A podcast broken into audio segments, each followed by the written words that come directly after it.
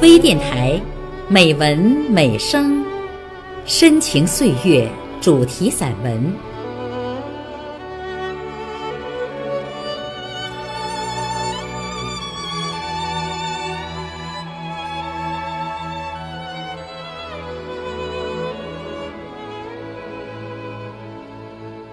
亲爱的朋友，我是主播孟薇。胡发云，武汉人，著名作家。近年主要作品有《老海失踪》《死于合唱》《隐匿者》《如烟》《迷东》等等，其中多部作品获奖。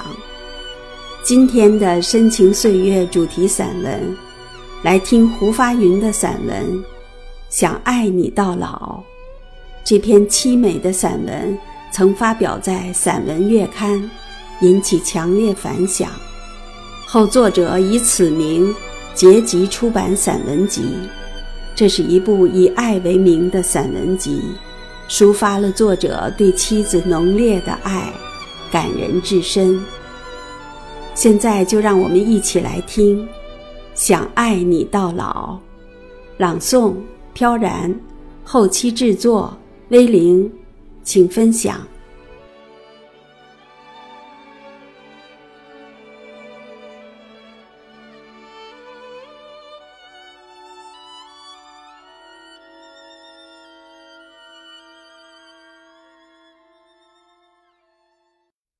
与你年轻时相比，我更爱你现在备受摧残的容颜，杜拉斯。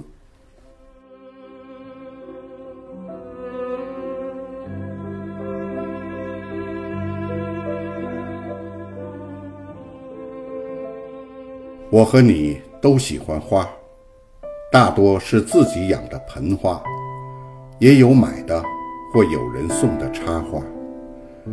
这些花都不讲究品种的，只要自己喜爱，贵贵贱贱都行。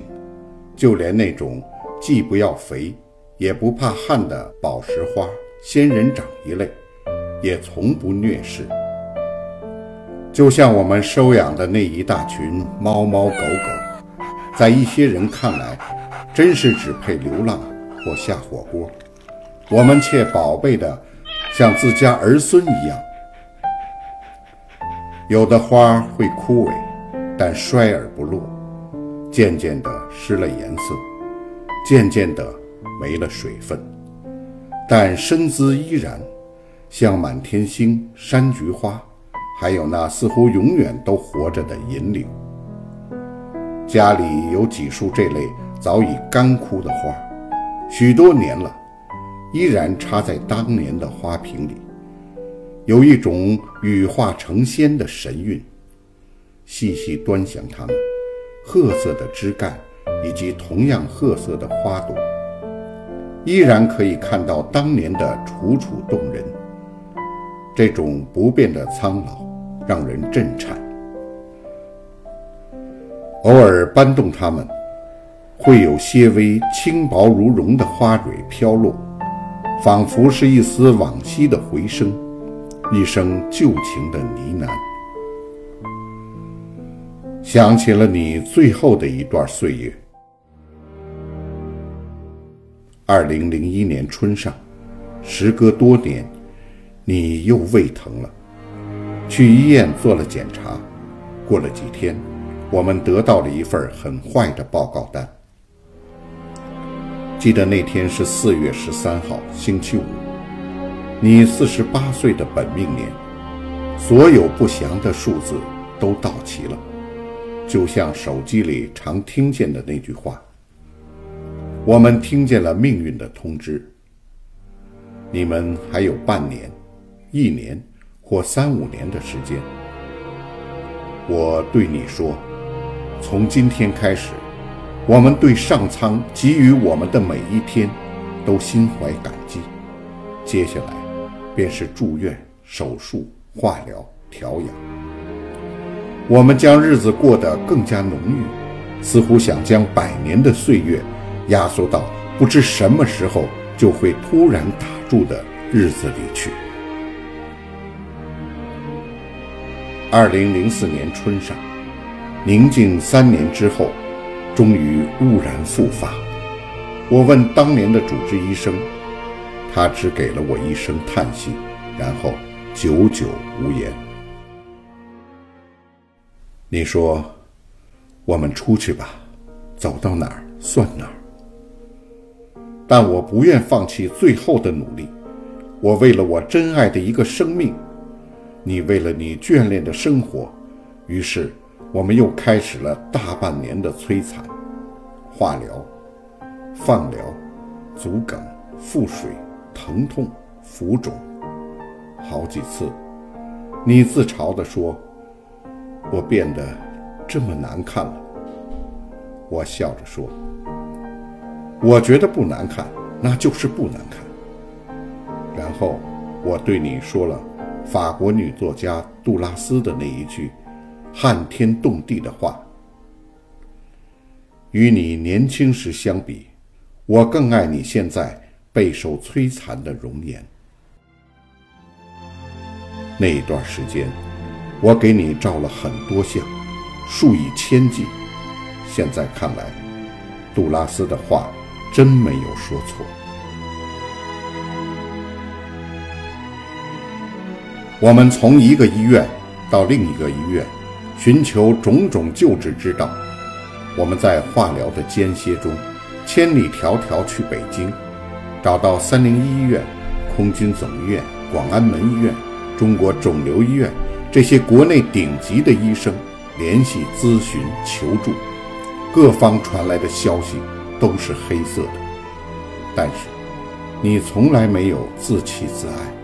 没有怨天尤人，你甚至没有为自己的处境与命运哭泣过，就像那些一日日枯萎的花儿，宁静安详地面对这一切。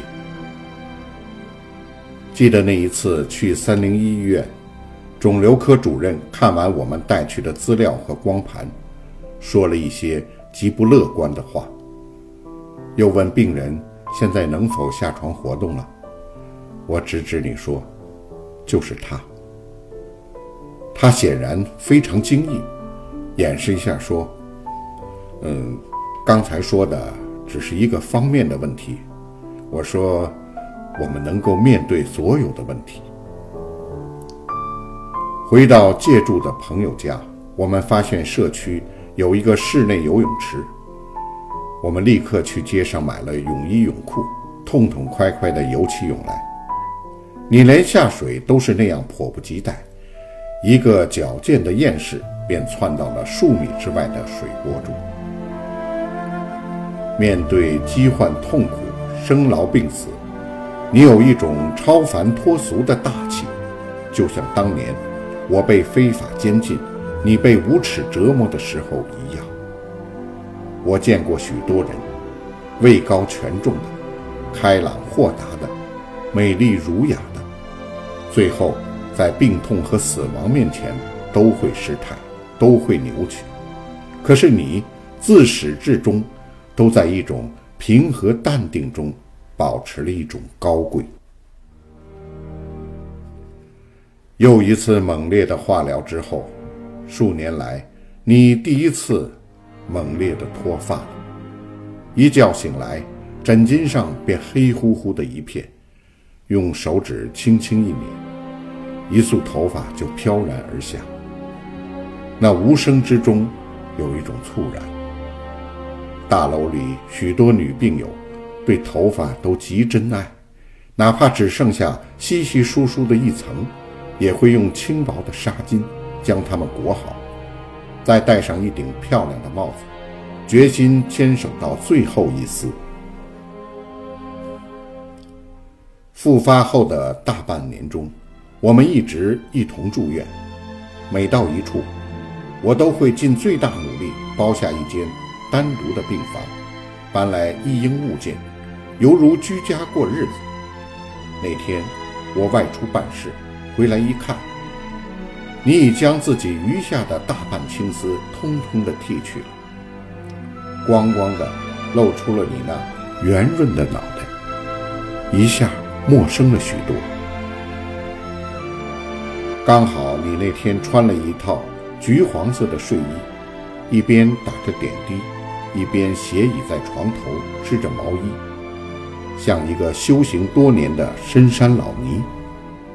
数十年来，我的毛衣类几乎都是你手织的。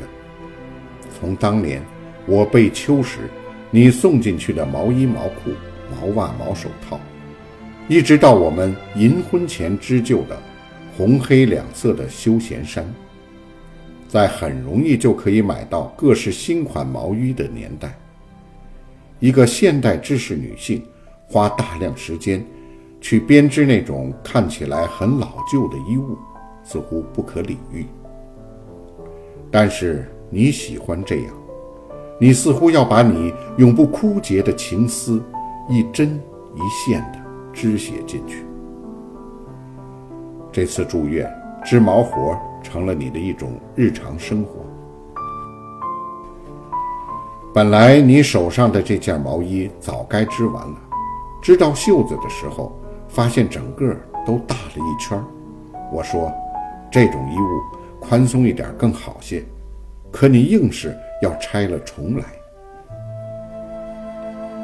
记得有一次，几个漂亮、聪慧、事业有成的中年女性，不知怎么的，就说起了少华易逝、容颜难留。和那些水灵灵、嫩生生的小女生们在一起的时候，常有一种窘迫的感觉。我说，其实不同时期的女人有不同的美丽。有过生活阅历之后，既有当初豆蔻年华的记忆，又有岁月历练的风采。女人之美，不全在那些物理指标啊。便说到他们都很熟悉的你，开过几次刀，从上到下，刀疤像拉链一样，差不多贯通了你的整个身躯。还有岁月、疾病。化疗留下的种种遗迹，但我从来没有在意这些。他们说，你这已经属于亲情了，爱情啊，还应该有男女之心，也就是现在很时髦的说法——性感。我说，性感在形，更在心。青春在于岁月，更在于境界。女人之美。当然离不开性感，性感仅仅在于脸蛋、腰肢和肌肤吗？性感是女人心里有的东西，心里没有，再青春再娇艳，也就像古圣贤说的：“天下无心外之物，如此花树，在深山中自开自落，与我心一何相关？”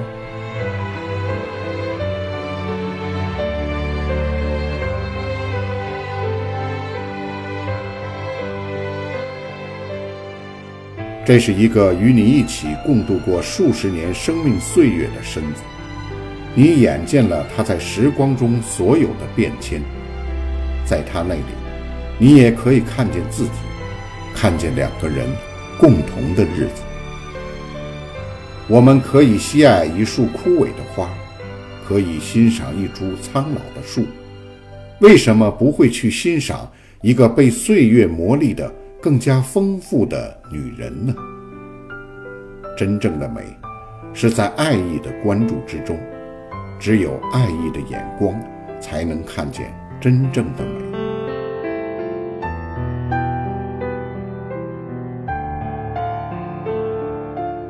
七十年代末，那个荒唐的案子，随着一段荒唐的岁月消散了。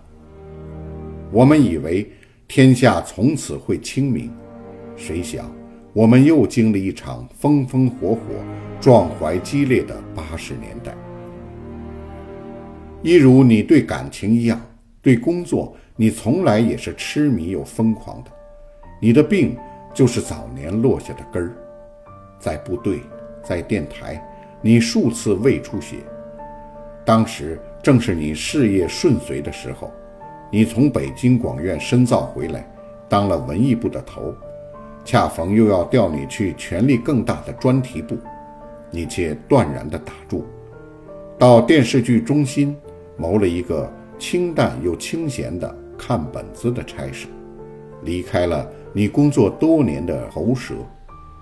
你从此看清一切身外之物，地位、名声、职称、待遇，和所有都市女人喜欢的享乐。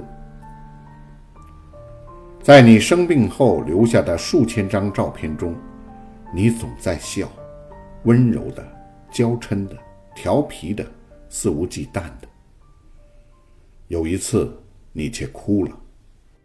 数月来连续的静脉注射，你两只手的血管都脆了，经常打漏，也越来越痛。后来，只得给你在锁骨下做了穿刺，安了一个接头。每次只需像消防水龙头一样拧上输液管就可以了，便捷又安全，还把两只手给解放了出来。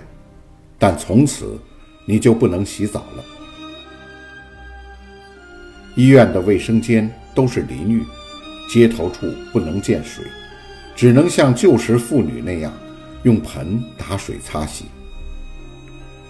你那时身体越来越弱，不能感冒。每次只好匆匆的行事，一段时间之后，皮肤都干燥了。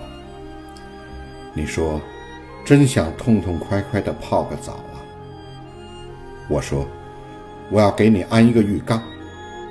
四方奔走打听，终于买来了一只浴缸大小的椭圆形塑料盆，接满了水，让热水把室内的温度升起来。你躺进去。干畅淋漓地沐浴于温热的水中，我用干毛巾护住针头，一处一处轻轻地给你擦洗。突然，你嘤嘤脆脆地哭泣了，越哭越厉害。这是你第一次，也是唯一一次为自己流泪。洗完后，我用了几乎整整一瓶护肤霜给你全身上下。轻轻地涂抹了一遍，肌肤立时就滋润鲜亮起来。五十一年的生命，三十年的相识，二十六年的夫妻，像一株自己种下的花。我眼见了一个女人一生的美，这种美，只有种花人自己才能真正的看见。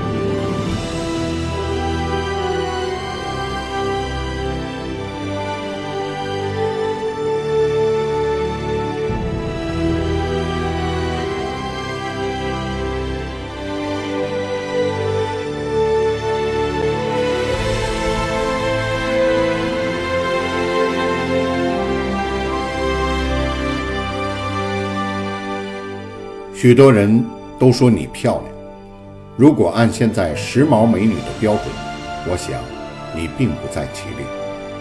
特别是年岁渐长，又重病在身之后，但于我来说，确实有一种疼爱不够的美丽。哪怕凋萎，我也看得见其中绵延不绝的风韵，就像家里那几束早已老去的山菊花和勿忘我。在医院最后的几个月中，许多个清晨和夜晚，我们散步，你拉着我的手，或挽着我的胳膊，倚在我的肩头，细声说一些闲话，说一些笑话，说着我们一路上见到的事物，清晨的小鸟和花，夜里出来遛弯撒欢的狗狗和鬼鬼祟祟的猫。哼唱起一首突然想到的歌，似乎那个切切实实等在前方的黑色陷阱，从来就不曾存在过。有时候你会突然的疼痛起来，蹲下去，稍好一些了，我们继续前行，或返回病房。我们都知道。在我们人世间的共同生活已经到了尾声，我们要浓烈又朴素地享受着最后的每分每秒。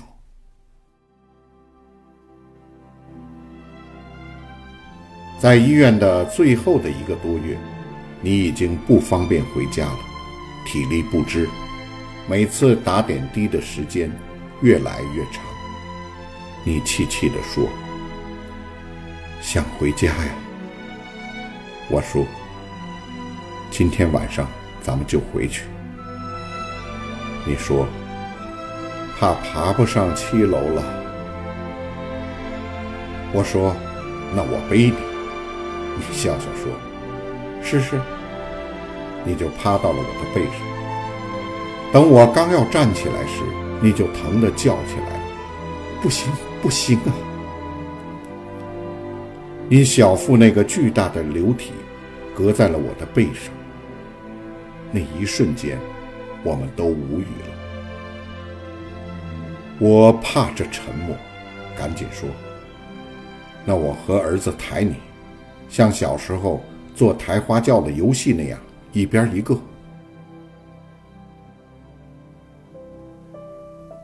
住院的日子里，几乎所有的检查，我都会想尽办法待在你的身边，拍片、放疗、B 超、CT、核磁共振，甚至从来不让男人进入的复检室。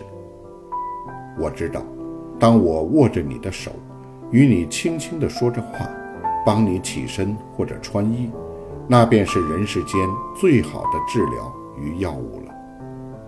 许多个夜晚，你睡了，我看着荧光灯下你那苍白又消瘦的面容，就会想起巴黎圣母院里的那个钟楼怪人嘎西莫多，想起他最后环抱死去的埃斯米拉达，直至将自己也抱成了一副白骨。那真是一种大悲大痛之后的宁静与从容，一种以决绝的方式来表达对死与命运的抗争，一种以爱来包容一切苦难与悲怆的惊天地泣鬼神的情怀。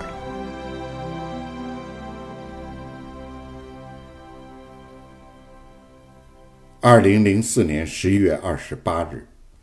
你去世的前四天，是我们结婚二十六周年的纪念日。那时，你已经极度的衰竭，你早就超越了医生大半年前的预言。你似乎在执着地等待着这个日子的到来。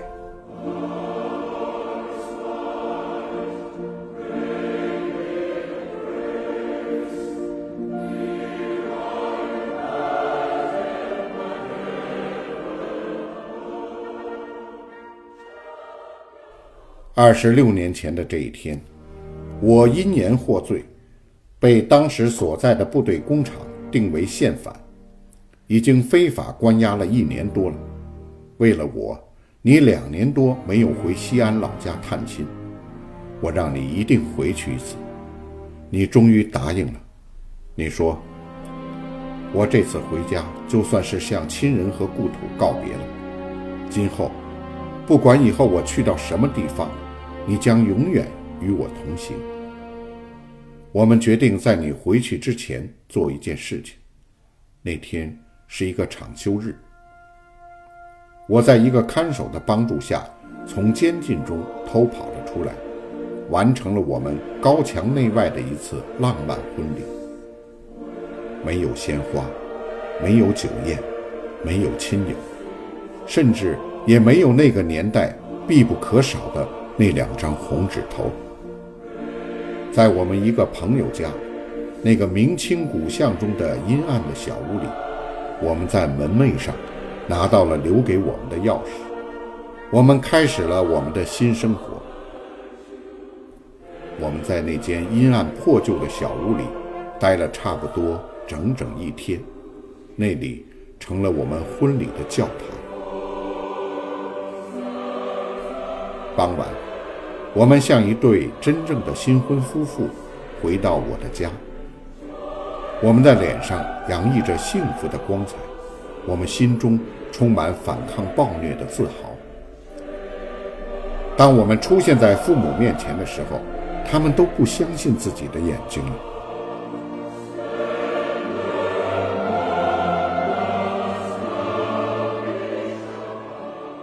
晚餐后我们又去汉口探望一直对我牵肠挂肚的叔叔。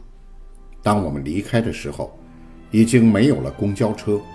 我们在深夜里，从汉口的江边开始步行，跨过了两座大桥，穿越了整个武汉三镇。你回到我武昌的家。从我被关押的第一天起，你就像一个过了门的媳妇一样住到了我家，伺候着我卧病在床的母亲，慰藉着我年近古稀的父亲。我依然潜回到我的秋实。那天，我们在江边一家照相馆拍了我们的结婚照。这张黑白照片上，我们都甜美地微笑着。于是，一个长征干部的后代，一个国民革命军军医的子弟，一个喉舌，一个宪反，我们一起创造了一个爱情的童话。这个刻骨铭心的日子和刻骨铭心的故事，我曾在散文《冬天的浪漫》《冬天的情话》里写过，在我的许多小说里，也留下了你的身影和心性。你离去之后，我读到了你留下的七十年代那段非常时期的日记。当年，你就这样写着。这些日记，可能将来在我死后，法云会看到的。数十万字，淋漓尽致又坦然无忌地记录着你多少大爱、大恨、歌哭笑骂，许多地方被泪水浸湿，许多地方因愤怒而自如狂草。如丝的缠绵，如剑的刚烈。一个男人被一个女人如此爱过，并如此绵绵不绝地爱了一生，夫复何求？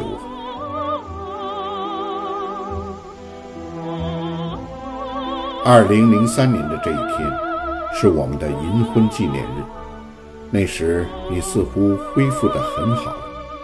当我们说起这个日子的时候，不约而同地想到该这样度过。那天晚上，我们将当年那一条十八公里的漫漫长路又重新走了一遍。四分之一个世纪，一切都历历在目。我们记起来当时走出的每一步。又一年过去了，我们已经不可能再重复那个旅程了。儿子来了，我们在病房为这刻骨铭心的日子举杯，然后儿子给我们拍下了我们最后的合影。你从病床上爬起来，依偎在我的肩头。你已经很衰竭，但那种笑容依然是纯净的，那种眼神依然是初恋的。那种对于生活的热情与爱，依然是一种青春少女的。那天深夜，儿子走后，你细细的、平静的对我说了关于后事的安排。只要我和儿子送你，不要惊动任何人，不要任何的仪式。平时穿什么，走的时候就穿什么。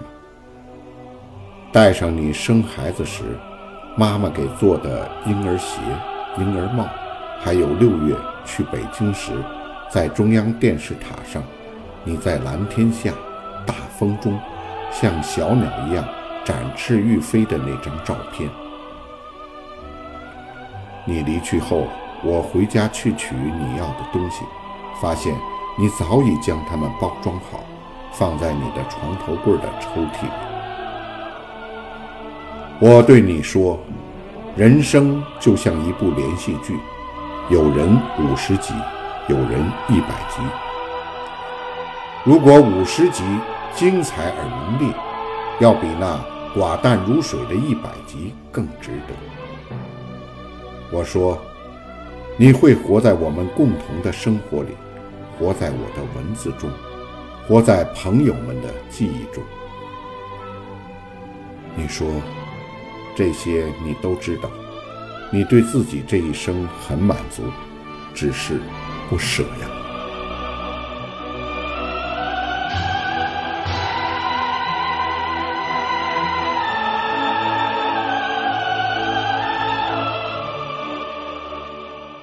这一夜过后，你进入了深度的昏迷，宁静地等待着去到另一个世界里。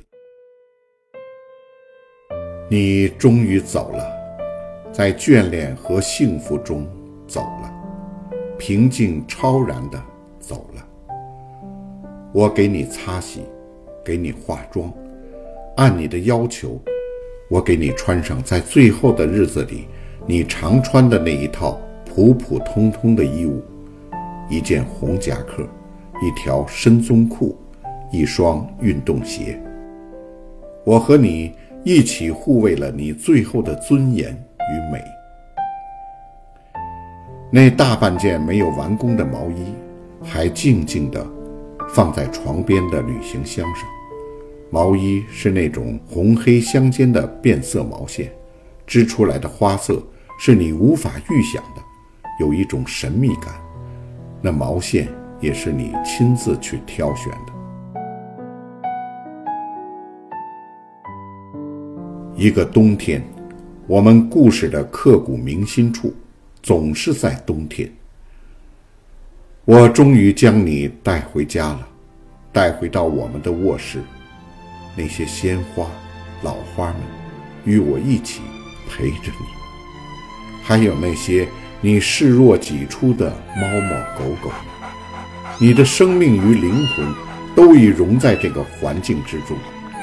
从现在开始，我们以另一种不变的苍老同处。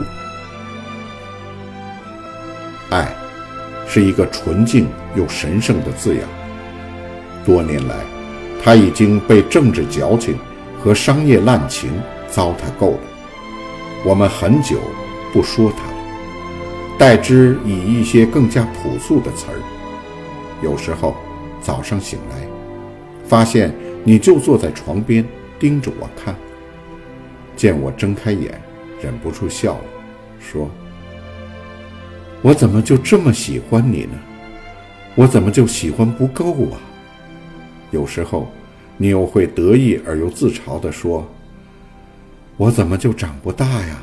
都老太婆了。我从来没有见过如你这样一生一世、永不止息、狂放热烈而又痴迷无忌的爱。我们读到的所有的爱情故事，都只到洞房花烛夜、喜结良缘时为止。二十年前，我在一首给你的诗。我和你中也写道：“你说我从未说过那三个字，我知道，你其实喜欢我这个脾气。现在，我终于对你说，想爱你一生，一直到老。但是，你没有等我。”你的爱。值得信赖，你的心靠在身边，只要你在我就有许多梦想，只要你在我就有更多